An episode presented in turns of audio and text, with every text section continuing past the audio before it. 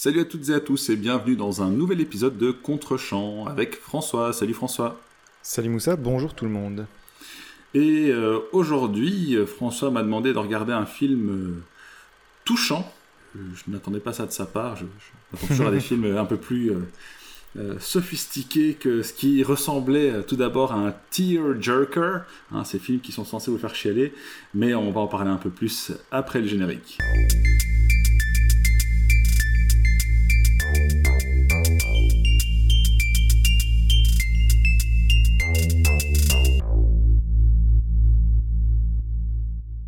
Excellent teasing. Euh, je t'en prie, la parole est à toi. En effet, Moussa, cette semaine, je t'ai donc demandé de regarder euh, A Monster Calls de Juan Antonio Bayona, un film de 2016 qui est un drame. Je me suis surpris moi-même en te recommandant ce film parce que ce n'est effectivement pas nécessairement un film qui évolue dans ma, dans ma zone de confort. Euh, mais je trouvais intéressant de pouvoir en discuter. De quoi parle A Monster Calls?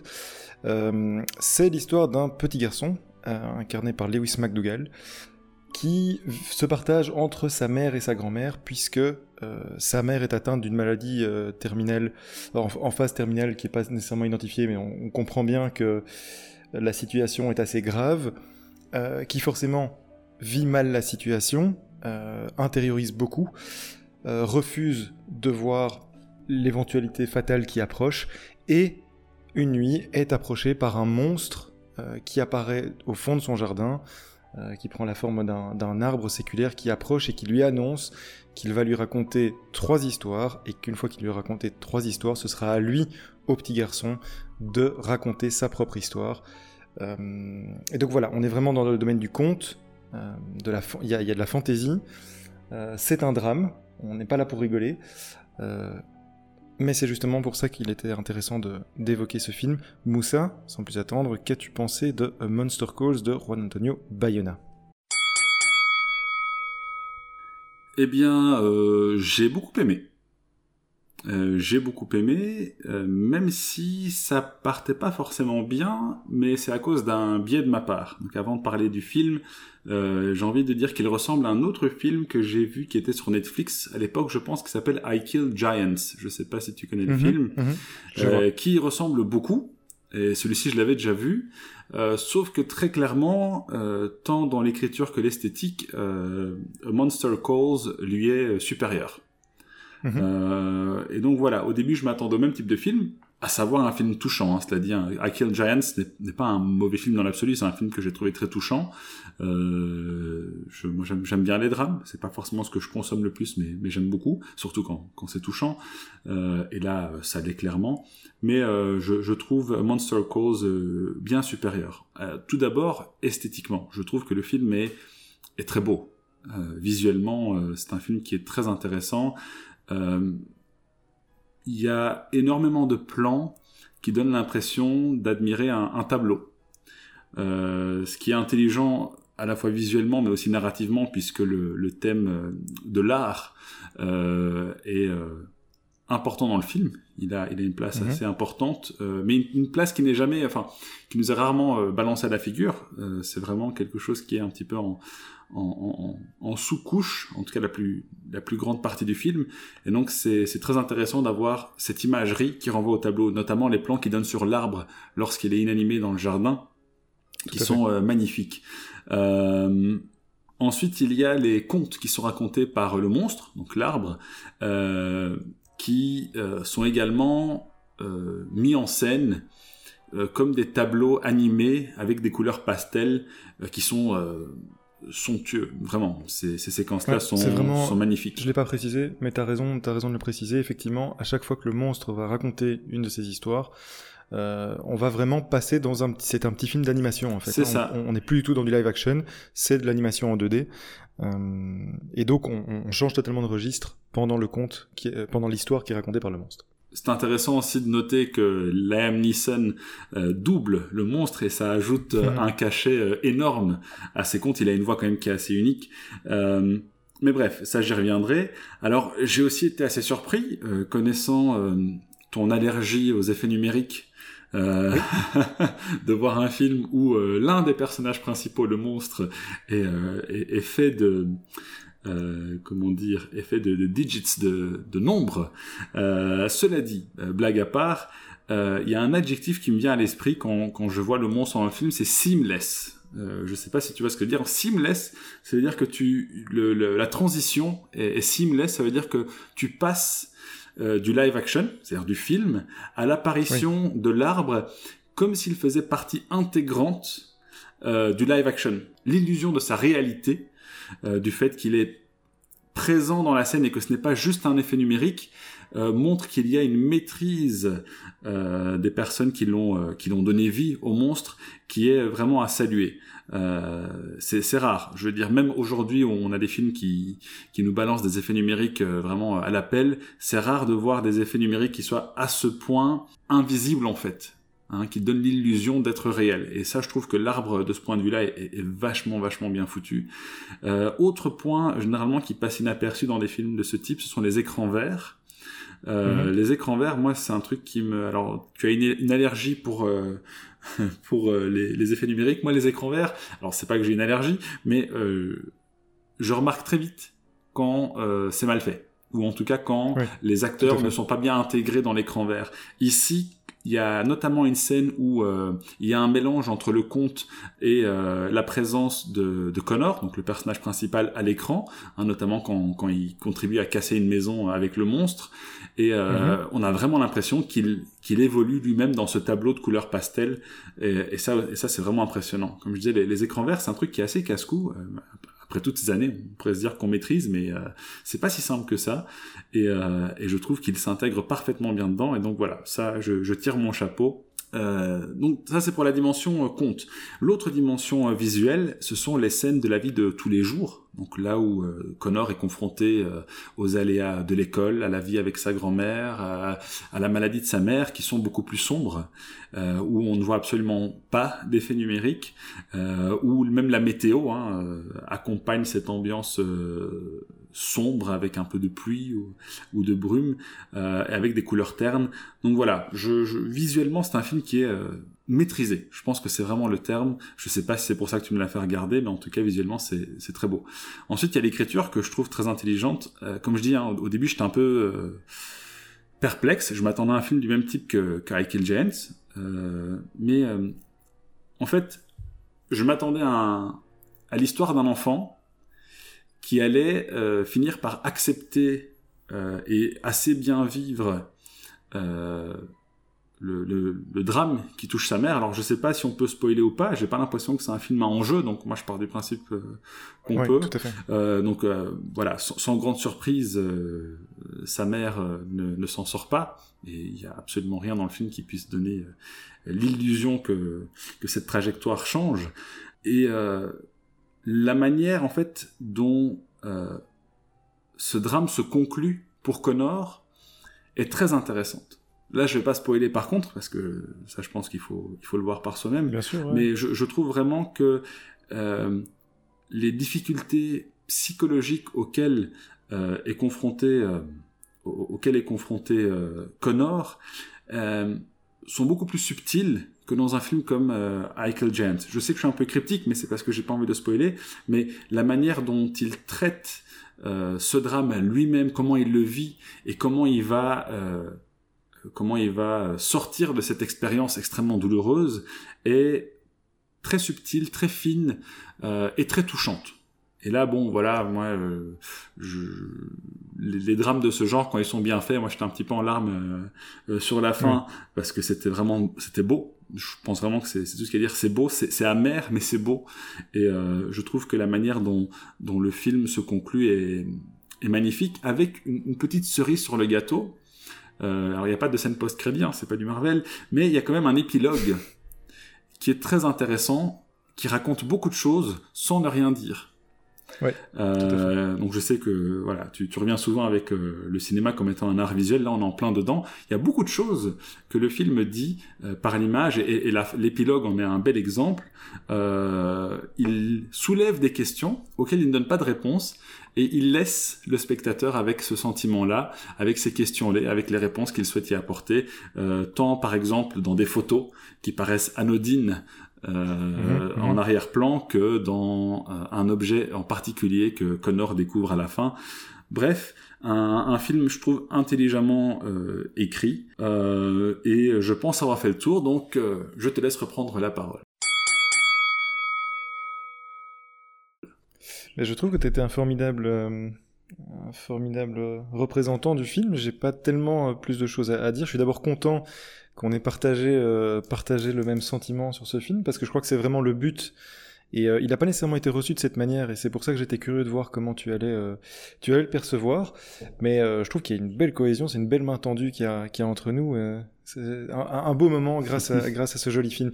effectivement, le film de Bayona est purement basé sur l'émotion. C'est, c'est un pur film premier degré. ce en quoi il est surprenant, par rapport à d'autres films du genre et à d'autres drames du genre hollywoodien. On va revenir sur le parcours de Juan Antonio Bayona juste après. Ce en quoi il est surprenant, c'est que tout en étant premier degré, il est profondément sincère. Oui, tout à fait. Euh, il, en fait, il n'utilise pas de, il, n'est pas dans, il n'est jamais dans le pathos inutile ou dans la, simulation d'un pathos pour essayer effectivement, et tu as utilisé un terme très intéressant, euh, je t'invite à le répéter parce Tearjerker, c'est voilà, le, exactement. le fait d'arracher des larmes aux gens. C'est le tir-larme. C'est ça, voilà. Voilà, merci. on, on, on, est dans un, on est dans un drame. On est clairement dans un drame tragique, euh, à l'issue euh, bouleversante et même aux situations bouleversantes. Mais l'objectif n'est jamais de te tirer des larmes. Le film te tire des larmes. Et moi, c'est très rare que je, sois ému devant un film, mais j'ai eu exactement la même réaction que toi. Vers la fin, c'est pratiquement impossible de les retenir. Or, il a été en partie critiqué parce que certaines personnes ont eu l'impression d'être d'être prises en otage par ce film. Et c'est vrai que il utilise des artifices euh, appuyés pour euh, comment dire, pour souligner son propos et pour déployer l'émotion qu'il veut faire parvenir. Comment est-ce qu'il fait ça? Mais D'abord, par son utilisation de la musique. Euh, il y a vraiment un matraquage du score qui appuie sur les scènes euh, émotionnelles et les, scènes fortes, qui te prend parfois vraiment au trip et qui te remue, qui te bouleverse. Donc, mais c'est pas anodin. le réalisateur cherche clairement par son utilisation de la musique à exacerber les sentiments qui sont montrés à l'écran. Oui, Ensuite, enfin oui, ok, je, reviendrai après, vas-y. Mais y a, en fait, il y a deux, trois fois où je me suis vraiment dit, waouh, là, c'est-à-dire que là, il n'est pas dans la subtilité sur certaines scènes. Il, il, il sort les corps, il sort les, les, cuivres, et on y va, on donne tout ce qu'on a, et voilà. Là où d'autres films l'auraient probablement traité parfois de manière un peu, enfin certaines scènes de manière un peu plus subtile, ici, il appuie profondément dès que il peut, euh, il peut appuyer sur une, scène émotionnelle, il le fait. Mais ça fonctionne et c'est jamais dans un but tire l'arme ou, euh, ou comment dire, euh, relativement putassier comme d'autres films américains peuvent l'avoir. C'est mhm. vraiment parce qu'il est profondément honnête avec son sujet et qu'il le traite. Euh, il le traite au premier degré, mais sans malice derrière, sans cynisme, ce qui est vraiment, ce qui peut être très déroutant. pourquoi est-ce que je parlais du réalisateur lui-même? C'est un réalisateur espagnol, donc on est dans un film américain, c'est une coproduction, je pense que c'est un film espagnol, anglais, américain, mais qui a vraiment une facture américaine. Euh, qui était présenté voilà comme un film de studio hollywoodien. Un, budget aussi, hein. je pense. Oui, euh, absolument, absolument. Euh, mais Juan de Bayona, donc, disais-je, est un réalisateur espagnol qui s'est fait remarquer avec un premier film en Espagne qui a récolté beaucoup de prix, L'Orphelinat, qui est un film d'horreur, et qu'il a tout de suite placé sous l'égide de Guillermo del Toro, qu'il a pris en tant que mentor. Mais je trouve, moi, que A Monster Calls se place vraiment outre Guillermo del Toro, sous, pour, pour l'aspect fantastique, bien sûr, on peut retrouver l'influence de Guillermo del Toro dans, dans ce film-ci, par l'aspect fantastique, par le film de monstre, par le fait que c'est un film de oui, Ça, ça, me fait penser au labyrinthe de Pan, là, maintenant que tu en parles. Peut-être, mais il y a une autre grande influence, je trouve, et qui n'est pas toujours citée euh, quand on parle de ce film, pour moi, c'est Spielberg. Spielberg fait un peu le même type de film. Quand tu vois E.T., je trouve que tu es dans le même registre de l'émotion brute et sincère, sans cynisme, euh, et, je, suis convaincu que Bayona prend Spielberg comme une vraie référence lorsqu'il fait ce film-ci. Ah, ben, bon, après, moi, je suis euh, assez critique vis-à-vis de Spielberg. évidemment, si euh, l'inspiration dont on parle ici, c'est E.T., alors oui. effectivement, il y, a vraiment quelque chose de similaire, même si bah, très clairement, celui-ci est beaucoup plus mature et ne s'adresse pas forcément au même public, je pense, euh, de, par son propos. En... C'est pour ça aussi que je pensais davantage au labyrinthe de Pan. Euh, mhm. Mais, mais euh, franchement, en termes de, maîtrise euh, esthétique et même narrative, je, je, trouve ce film meilleur que, que ce que produit Spielberg en général. Ouais, je vois ce que tu veux dire. Je, je parle plus d'un Spielberg premières années, ouais, ouais, en tout cas début de carrière mais en tout cas dans ces thématiques de l'enfance, euh, tout à fait. du rapport aux parents, il y a vraiment quelque chose, je trouve, il y a vraiment une, une filiation là. Oui, tout à fait. Mais évidemment, tu as tout à fait raison, et le, le, euh, le cinéma euh, sud-américain ou latino, le cinéma espagnol est, est profondément euh, inscrit dans les gènes de, de, Bayona, et effectivement, il y a cette, cette même manière dans A Monster Calls que dans le labyrinthe de Pan de traiter de, questions métaphysiques. J'aime bien le fait que tu, tu, tu remarqué que ça pose effectivement des questions, ça te renvoie à des questionnements personnels, si pas métaphysiques, ou en tout cas vraiment on traite de questions profondes qui sont liées à l'émotion, qui sont liées à, ton rapport à la vie, à la mort, euh, à l'amour aussi. Euh, et on se retrouve, il y, a vraiment un propos universel qui est déployé là-dedans sur une histoire très localisée pourtant, et en plus avec cet aspect fantastique qui peut, a priori, fermer beaucoup de portes euh, et laisser beaucoup de gens en dehors. Or ici, ça fonctionne bien. Ce que je voulais souligner en plus de, de, de l'émotion, c'est aussi la direction d'acteur. On n'en a pas encore parlé pour l'instant. J'étais en train de me dire euh, tout à l'heure que j'avais oublié de parler du casting, mais effectivement, j'ai quelques trucs à, dire dessus. Mais rapidement, Connor est interprété par euh, Lewis McDougall. C'est un, un, gamin fabuleux, je trouve. Ouais, ouais, ouais. J'ai rarement vu dans le cinéma des gamins qui sont juste de bout en bout, et il est fantastique. Vraiment, la première scène, euh, donc lorsqu'il se réveille de son rêve, mhm. euh, j'étais déjà conquis euh, à ce moment-là. Ah parce qu'il le jouait, j'ai vraiment cru avoir devant mes yeux un enfant paniqué, effrayé, profondément bouleversé. C'est incroyable. Des films avec des enfants, j'en ai vu beaucoup. Euh, mais qui, enfin vraiment, c'est la première chose qui m'a marqué dans ce film. Donc au début, euh, Connor est en train de faire un, un cauchemar, elle se réveille. Et euh, j'ai rarement vu un, un, un, jeune acteur. Et il devait pas être très âgé, hein, il devait avoir quoi, 12, 13, 14 ans hein, lorsque le film mhm, mhm, a mhm. été réalisé. Et waouh, j'étais vraiment bluffé. Pas une seule fois j'ai eu l'impression de voir un enfant qui devait faire semblant en fait. Parce que souvent c'est ça le problème, souvent les enfants surjouent ou font semblant ou euh, suivent des consignes qu'on leur donne, mais bon voilà, il n'y a ni l'expérience ni forcément le talent parfois. Et là par contre j'étais... Euh... Tu sais, il m'a rappelé, maintenant que j'y pense, euh, ça n'a rien à voir, mais comme il y a peu d'enfants qui m'ont marqué, en un autre qui me vient à l'esprit, c'est Elijah Wood, quand il était gosse. Ah oui, d'accord. je, je, repense à certains films de quand il était, quand il était gamin. Ah, il était aussi vachement, euh, vachement touchant. Mais moins. Franchement, ce, euh, l'acteur qui c'est vraiment ouais c'est vraiment là j'étais c'est vraiment un des gros points forts du film en particulier quand euh, le gosse en question est l'acteur principal. Eh bien il est excellent vraiment. Je, lui souhaite une carrière qui soit à l'image de, de, ce film parce que j'étais bluffé. Ouais et donc non seulement il est bon mais c'est d'autant plus étonnant que Bayona lui demande vraiment d'aller chercher des émotions dures profondes et, et, et, il est vraiment capable de, de de livrer une prestation euh, sans faute, absolument sans faute. Et, mais je pense que ça tient aussi à la, direction d'acteur de Bayona pour le coup, parce que les autres acteurs sont vraiment très bons dans le film. La mère de Connor est incarnée, par euh, Felicity Jones, que je trouve plutôt pas mal, alors que vraiment j'ai pas beaucoup de sympathie pour pareil, cette actrice. Pareil. voilà, j'ai un, gros problème avec elle. Et ben je. Et même dans ce film, voilà, j'étais un peu, enfin, bon voilà, après elle, elle, a, elle, a, un rôle qui, qui fait qu'on s'y intéresse un peu moins, mais euh, c'est pas l'actrice qui m'a le plus convaincu dans ce film, je vais dire. Mais, euh, mais je suis pareil, je sais pas forcément une actrice que euh, dont j'apprécie le jeu, euh, mais dans ce film, ça passe bien, quoi. Ouais, tout à fait. Tu finis par l'oublier et, et, elle, elle, elle, elle, parvient à t'embarquer, à te convaincre. Donc je trouve que c'est c'est vraiment une belle performance. la grand-mère, donc la mère de Sigourney Weaver de Felicity Jones est incarné par Sigourney Weaver, bah ça forcément ça fait appel à. je, me doutais que ça, ça te plairait évidemment. Euh, qui joue donc qui joue donc la grand-mère. Il faut préciser que dans le film, il faut préciser peut-être son rôle parce qu'on parle pas tellement de l'histoire. C'est vrai. Mais effectivement, en fait, la mère étant donc Connor vit seul avec sa mère. Euh, le père est parti aux États-Unis où il s'est remarié, il a d'autres enfants. Euh, il fait une brève apparition dans le film parce qu'il revient brièvement en Angleterre apprenant que sa femme est, enfin son ex-femme est particulièrement malade. Mais Connor est vraiment vit avec sa, avec sa mère essentiellement, sauf que on assiste à la dégradation de l'état de sa maman et régulièrement il, il doit se partager entre elle et sa grand-mère, qui elle aussi vit difficilement la situation, qui est quelqu'un visiblement qui ne s'ouvre pas très fort et qui est assez revêche avec Connor, mais tous les deux ont beaucoup de mal à se comprendre et donc s'affrontent euh, parce qu'ils vivent tous les deux une douleur qu'ils ne parviennent pas à exprimer euh, et qu'ils ne parviennent pas à partager, surtout à deux, alors que la mère est, à l'hôpital. Euh, et là-dedans, Sigourney, Sigourney, Weaver est assez extraordinaire. Oui, il y a oui. deux scènes qui montrent tout son talent, mais aussi, encore une fois, et j'y reviens, je crois que c'est important, on n'en parle je, pas assez. je, je suis cryptique, hein, mais celle du train, est-ce que c'est à celle-là Ouais, que tu bien penses? sûr, Oui. bien sûr, bien sûr. En fait, il y, en- y en a deux pour moi.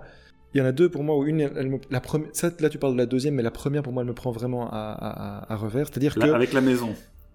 voilà. Oui, en, oui, on- en on fait, est d'accord. dans l'un, dans l'un des, dans l'un des contes que le monstre raconte à Connor, euh, il l'amène à se défouler, à décharger sa colère, et euh, Connor en fait réduit en littéralement en- en- pas en cendres, mais en tout cas euh, réduit en bouillie l'intérieur, le, salon de sa grand-mère.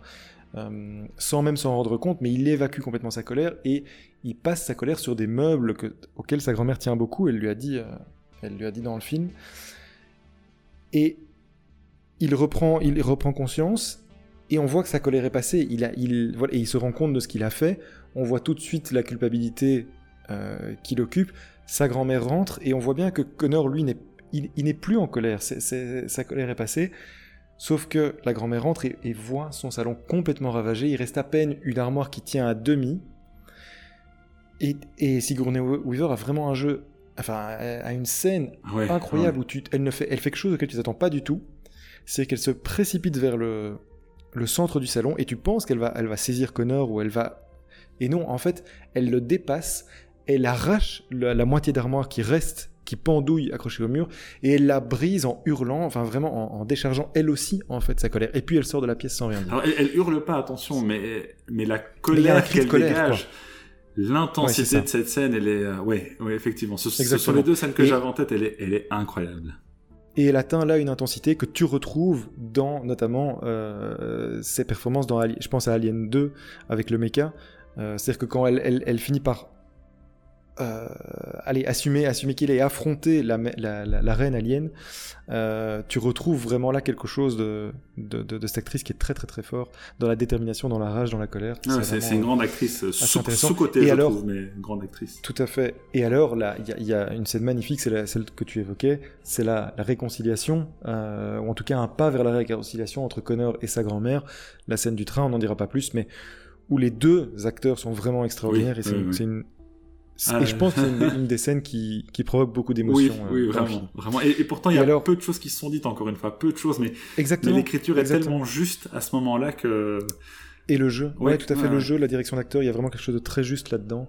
Et, et- et voilà. Et pour terminer, parce que c'est certes un film hollywoodien, mais avec peu d'acteurs, c'est un, peu, un petit film, malgré son budget et son, son approche euh, numérique. Euh, il y a Liam Neeson, tu l'as dit, qui incarne le monstre. Et c'est d'autant plus touchant, mais là, évidemment, il faut, il faut le savoir. Et, si on ne le sait pas, ben ça, ne, voilà, ça ne joue pas nécessairement la qualité du film, mais lorsque tu le sais, c'est que bien sûr, il a une voix euh, qui, est- qui est parfaite pour le monstre, mais surtout quand tu connais l'hi- l'histoire de Liam Neeson, c'est d'autant plus touchant de voir qu'il incarne ce personnage qui permet à Connor de passer les différentes étapes du deuil et de, voilà, de pas d'accepter, mais de vivre ce deuil. C'est ça, c'est exactement ça. Quand on sait ce que, que Liam Neeson a vécu dans sa vie personnelle, c'est voilà, c'est vraiment très touchant qu'il soit lui, ce personnage-là, de la résilience, de l'acceptation de l'émotion et de ses émotions, pas de l'acceptation de. Écoute, du il va fait, falloir que tu sois plus l'acceptation de ses précis parce que émotions. je, je ne vois pas à quoi tu fais allusion. Je ne connais pas bien la vie de Liam Neeson. J'adore l'acteur, mais je m'intéresse souvent assez peu à leur vie privée. Donc... Oui, bien sûr, bah, Liam Neeson a, vécu un drame. euh, Ah un oui, drame il a, perdu personnel. il a perdu un de ses enfants d'une maladie. euh, Euh, et je pense qu'il a perdu, il a perdu non seulement un de ses enfants, mais sa femme aussi. Euh, il, a- il a perdu à la fois euh, sa femme et, son- et un de ses enfants, me semble-t-il. Donc il a vraiment vécu des, des drames personnels très forts.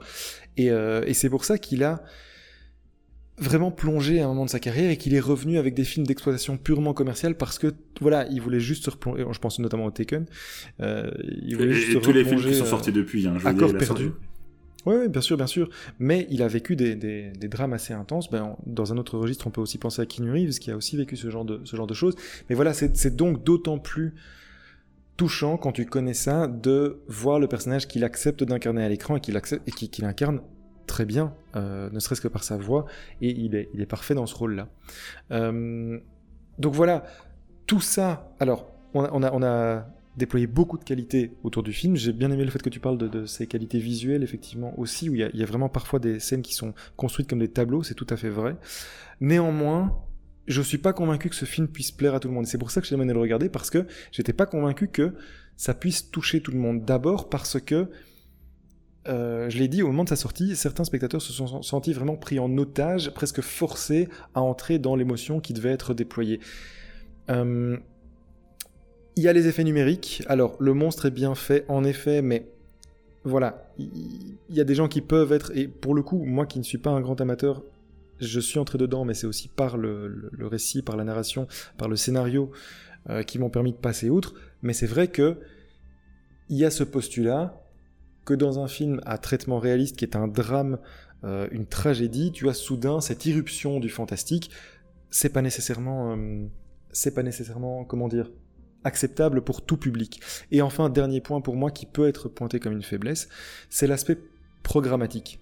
C'est-à-dire que dès le début du film, lorsque le monstre apparaît, il annonce je vais te raconter mon garçon, je vais te raconter trois histoires et à la fin tu vas me raconter une histoire.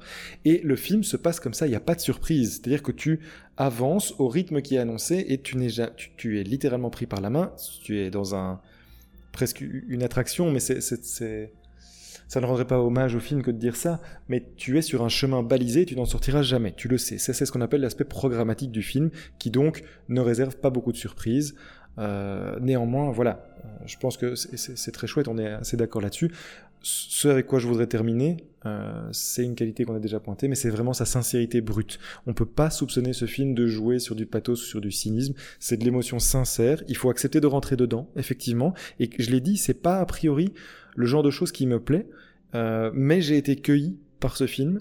Euh, ben, je suis très content d'avoir partagé ça avec toi et que tu, tu l'aies ressenti aussi. Oui, bien sûr. Euh, mais voilà, il, je pense qu'il faut lui laisser sa chance et c'est d'autant plus dommage quand tu vois les deux premiers films qu'il fait, c'est-à-dire L'Orphelinat et, et A Monster Calls, de voir que derrière il va s'enfermer à faire un Jurassic Park World, ou Jurassic World, pardon, qui, qui, qui est catastrophique. Eh bien, écoute, je ne savais pas que c'était lui qui faisait le 2. Euh, j'ai bien aimé le 1, je trouve qu'il est, il est sympathique, euh, mais le 2 est effectivement une grosse catastrophe. Euh, donc je suis Ouais, assez surpris. catastrophe industrielle. Euh, je suppose, à sa décharge, que ça doit être un film, comment dire, un job alimentaire, quoi, tu vois. Je sais pas, je, un film. oui, sur probablement. Et commande, puis, euh, et- mais, mais je crois aussi que il y est, à mon, enfin, c'est, une théorie, je n'en, sais absolument rien. hein, Peut-être que je m'avance, mais je pense qu'il y allait aussi parce que c'est un amoureux de Spielberg. Et on, on parlait de sa filiation avec Spielberg tout à l'heure. Je pense que pouvoir reprendre cet héritage-là de Jurassic Park. Je, je pense qu'il a voulu en faire quelque chose. Je suis pas convaincu que c'était purement alimentaire pour lui, mais ça, c'est vraiment de la pure spéculation. Je peux pas en, en dire beaucoup plus. Oui, et puis surtout, je ne sais Euh, pas ce qui s'est passé euh, dans les, Voilà, dans les bureaux de est-il que production. le film est une catastrophe. Oui, ah oui, ouf, mon dieu. euh, Oui, qu'est-ce qu'il est mauvais. Mais voilà, le, le- voilà donc A Monster Calls, euh, quelques minutes avant minuit en français, je pense. Euh, je ça. sais pas si tu veux rajouter quelque chose, mais en ce qui me concerne, J'aimerais euh, bien, oui, euh, rebondir juste. Ouais. c'est fou, c'est quand même moi qui vais devoir défendre le film. Plus sérieusement, tu avais parlé de la musique. Effectivement, je, Ouais. je veux quand même insister encore une fois dessus. Je trouve que la musique n'est jamais. Ouais, tu avais dit putassière, je pense. je vais utiliser le même adjectif. Ce n'est jamais trop. Alors oui, c'est c'est- voilà, euh, tu mets de la musique, la musique joue dans l'émotion et dans un film qui traite les émotions, ben, c'est tout à fait euh, légitime, j'ai envie de dire. Mais je n'ai jamais l'impression Mhm. que les notes sont mhm. sont fausses ou que les notes sont de trop. Euh, Non, non, et- pas du et- tout. c'est juste que c'est vraiment très très appuyé. Mais c'est pas, c'est jamais, c'est jamais de trop ou mal mal placé. Mais c'est presque pompier parfois. Mais ça contribue à l'émotion. Et, et bien même là, je, je t'avoue que moi, à part la musique du générique, les autres m'ont beaucoup moins marqué. J'étais tellement pris par ce qui se passait à l'écran que j'ai- j'ai j'ai vraiment eu l'impression que la musique euh, se contentait d'être en fond. Euh, voilà, je ne sais pas, donc c'est très subjectif comme expérience, donc ça ne veut rien dire. Mais, euh, mais c'est comme ça que moi je l'ai ressenti. Euh, et alors, euh, concernant le, le reste, j'ai autant je suis d'accord sur le fait que le film est très programmatique comme tu dis. En revanche, comme je l'ai dit, il y a un moment où la, quatrième histoire, en gros, en fait, quand, quand Connor est censé raconter son histoire, le, film passe par un shift qui fait que le côté programmatique, la, promesse qu'on nous avait donnée, prend une tournure euh, légèrement différente. C'est vraiment le moment où j'ai été surpris en fait, euh, parce que je m'attendais à, à, une autre façon d'aborder euh, le deuil et le, le, drame que vivait Connor. Donc c'est vraiment le moment où j'ai été pris par le film et c'est le moment où le film commence à devenir vraiment touchant aussi. Donc donc voilà, ça m'a pas forcément dérangé ce côté un petit peu. Euh, euh, voilà le récit qu'on va me raconter, il y aura pas de surprise, euh, pas de souci avec ça. et alors quant, quant au fait qu'il y a du fantastique, bon ma foi, avec un enfant dans le rôle principal, je pense que c'est tout à fait compréhensible. Bon, déjà, c'est, adapté d'un bouquin, donc c'est pas comme si c'était un choix. oui, tout à fait. Tout à fait. Et, puis, c'est un conte. C'est oui, c'est ça, voilà. C'est le, fantastique est typiquement ce dans quoi on se réfugie pour, pour nous évader et c'est tout à fait légitime pour un enfant. Donc je pense que ça, bon bah voilà, si le fantastique ne vous plaît pas, euh, bah, à la limite vous regardez pas le film, mais je trouve que ce serait dommage parce que vous passeriez à côté d'un film touchant. Voilà. Si, si vous aimez les films touchants, euh, mais sincères, et ça tu l'as dit, on l'a dit tous les deux, c'est vraiment sa grande force, c'est qu'il est sincère. Ce n'est pas un tir-larme. Euh, je pense que c'est un film à regarder. En, plus, je te remercie parce que moi, ça fait des années que je voulais le voir. C'était un des films que je voulais voir en 2016 d'ailleurs. Hein. C'était un des films qui était sur ma liste à voir. Bon, voilà, j'ai pas été au cinéma à l'époque où il est sorti. Je sais même qu'il y avait une très bonne raison, mais je ne sais plus quelle était cette raison. Et quand je pense que j'ai été voir euh, Hidden Figures au cinéma cette année-là, euh... gros regret. Ouais, bravo, bon choix. Euh, ça, prouve, encore tout le flair, tout le flair dont tu disposes. Écoute, c'était vraiment un choix de dernière minute. On s'est dit viens on va au cinéma et euh, c'était le film qui était programmé, donc voilà, il n'y avait pas, euh, il avait pas forcément de, de, choix délibéré et prémédité là-dedans. Eh bien, écoute, merci François. C'était c'était un, beau film, très touchant, que je recommande aux personnes qui, qui merci à toi, Moussa. J'étais content de content de partager ça avec toi. Eh bien, pareillement. Euh, et donc, euh, on peut vous annoncer le film euh, du prochain épisode. Il s'agit de The Warriors. Je crois que c'est les guerriers de la nuit en, en français de Walter Hill. Oui, c'est bon. On est dans les années 70. Malheureusement, les traductions de films c'est pas toujours foufou. Enfin, je dis ça pour les années 70, mais en fait, c'est toujours pas foufou aujourd'hui non plus. Oui, c'est ça. Donc, ça n'a pas, pas, changé. donc, voilà. Mais The Warriors, un, un film adapté euh, du roman de Sol Ulrich, si je dis pas de bêtises. Un, très très bon film, euh, comme le découvrira très prochainement François. Euh, et en attendant, ben, on vous dit à la semaine prochaine et bon film. Salut, ciao